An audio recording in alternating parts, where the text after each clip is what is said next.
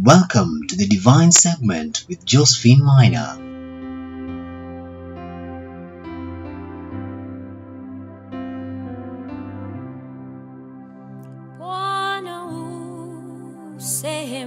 yangu, rafiki yangu wewe, katika safari yangu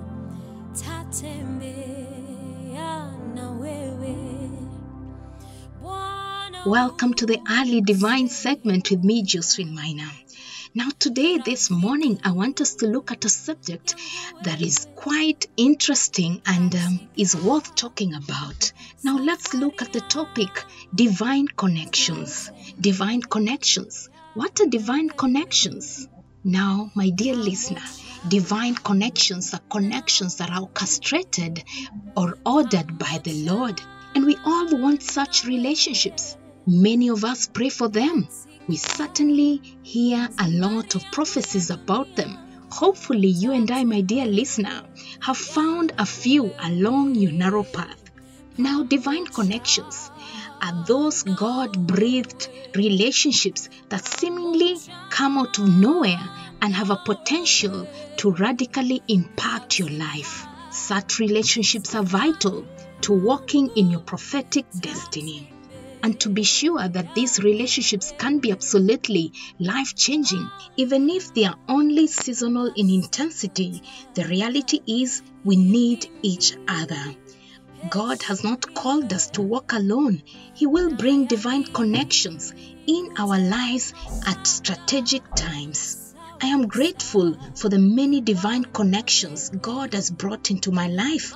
I've been blessed with godly relationships that have strengthened me, opened doors for me, and imparted wisdom that would have otherwise taken me decades to glean. Divine connections, my dear listener, are scriptural and necessary to fulfilling your prophetic destiny. Part of your destiny is in someone else, and part of someone else's destiny is in you. Now, let's look at the example of Moses and Joshua. Now, Moses and Joshua in the Bible had a divine connection.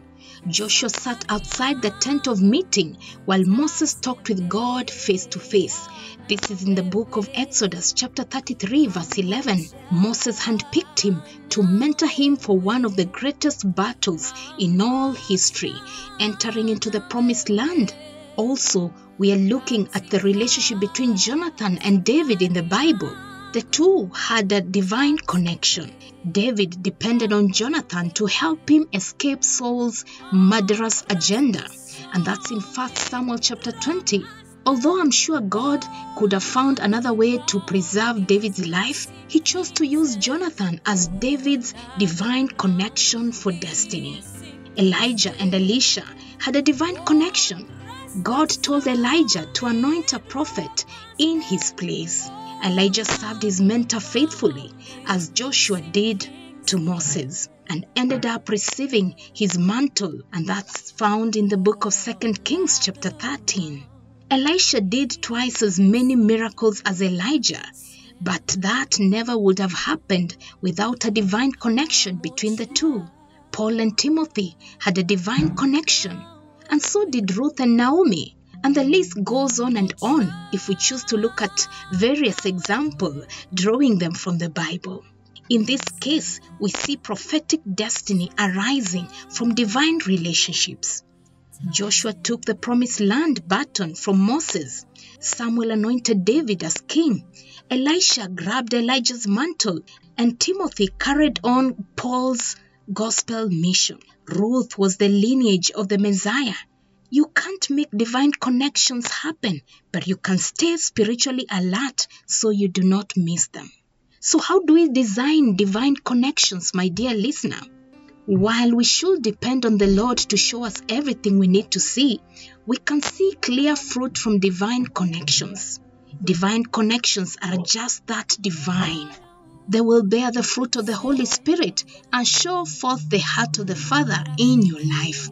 Divine connections don't all look the same, but they do have a common denominator of helping you to see God's will come to pass in your life and at times accelerating that process. when you enter into a divine connection, it's a next level relationship that fuels your vision, purpose, and specific assignment in any given season. A divine connection is with a person who can see parts of the bigger picture that you can't and offers solutions to problems you can't seem to wrap your head around.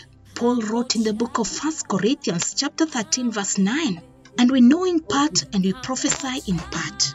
But a divine connection will bring a piece of the puzzle to your prophetic destiny. It will add wisdom to your life. In other words, God will use connections to pour out His divine wisdom liberally as we ask. That's found in the book of James, chapter 1, verse 5. Again, my dear listener, a divine connection may not always be a close personal relationship. A divine connection can manifest in the form of an intercessor on whom God has laid a burden to pray. Although I often say I don't have enough intercession to adequately cover my ministry, God has in turn used divine connections, intercessors in my life at strategic times to blast through demonic opposition to birthing my next assignment. In this way, divine intercessors can clear the path to divine appointments and other divine connections. A divine connection can also connect you to resources you need to advance your prophetic destiny, whether that's money, information, or revelation. I've enjoyed divine connections in my walk with God. You know, divine connection prophets in my life who have given me a word in due season that explained things that I could not see. I've appreciated divine connections financiers who have helped me find various ministry projects. God owns the cattle on a thousand hills. He says that in the book of Psalms, chapter 50, verse 10. He also says the silver is His and the gold is His. He is the all knowing, all seeing, and almighty and all sufficient God. A divine connection, my dear listener, can be a friend who sticks closer than a brother. This divine friend will encourage you in the worst times and refuse to let you give up on what God has called you to do. They will lift your arms when you are weary. They will make sacrifices for you when necessary. They will stand up and fight with you and for you and get into agreement with you in prayer. A divine friend is someone you can trust with anything. They walk in love and forgiveness with you even in your worst moments. It is important to note that a divine connection is different than a soul tie. You can have a soul tie with someone who is not your divine connection. In fact, you can have a soul tie with someone who hinders your prophetic destiny. A soul tie is when hearts are knitted together. And when hearts are knitted together in love, as Paul describes in the book of Colossians, chapter 2, verse 2, it is a healthy manifestation of Christian family. By contrast, on the other hand, when hearts are knitted together through toxic emotions or sin, the connection is fleshly or even demonic. Likewise, you can have a divine connection with someone and not have a soul tie.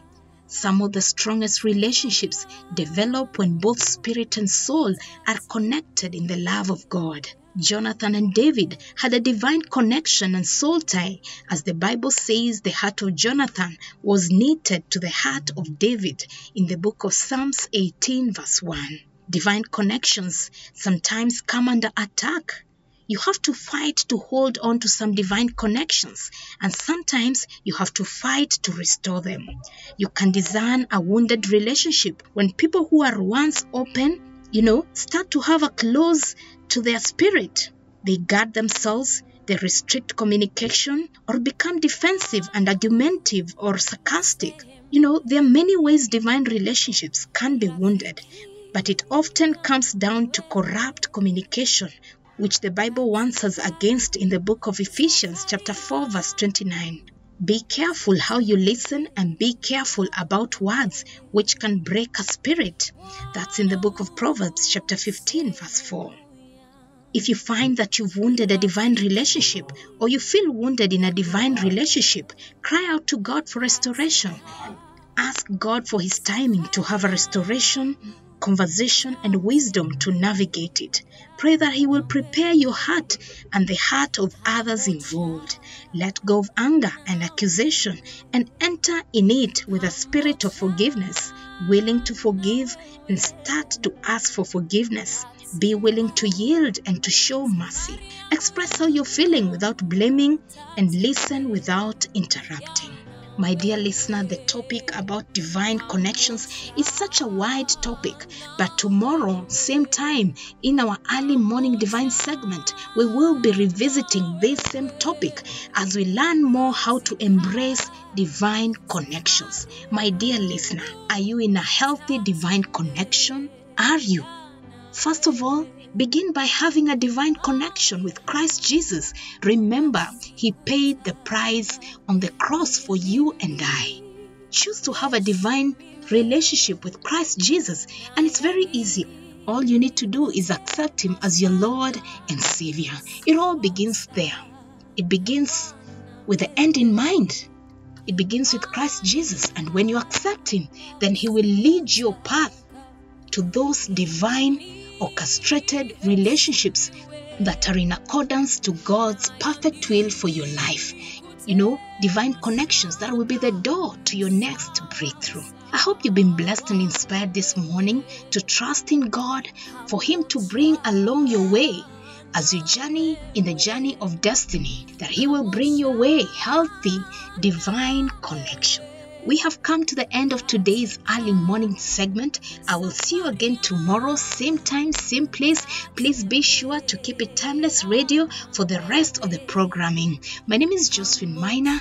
I will see you again tomorrow. God bless you and keep you safe. Keep it Timeless Radio, your timeless companion.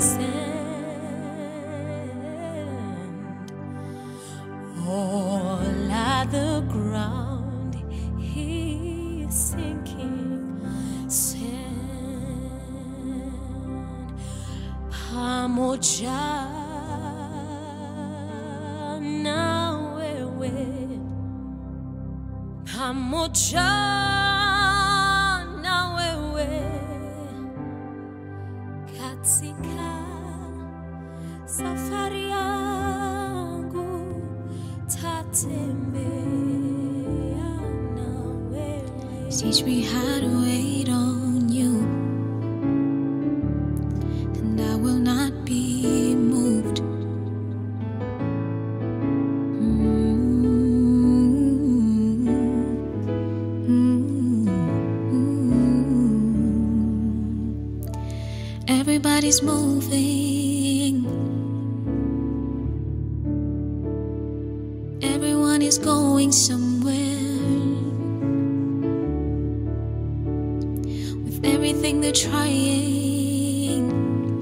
just to make it to a place where I am not there. But when the noise is over, hmm, a still small voice you will hear.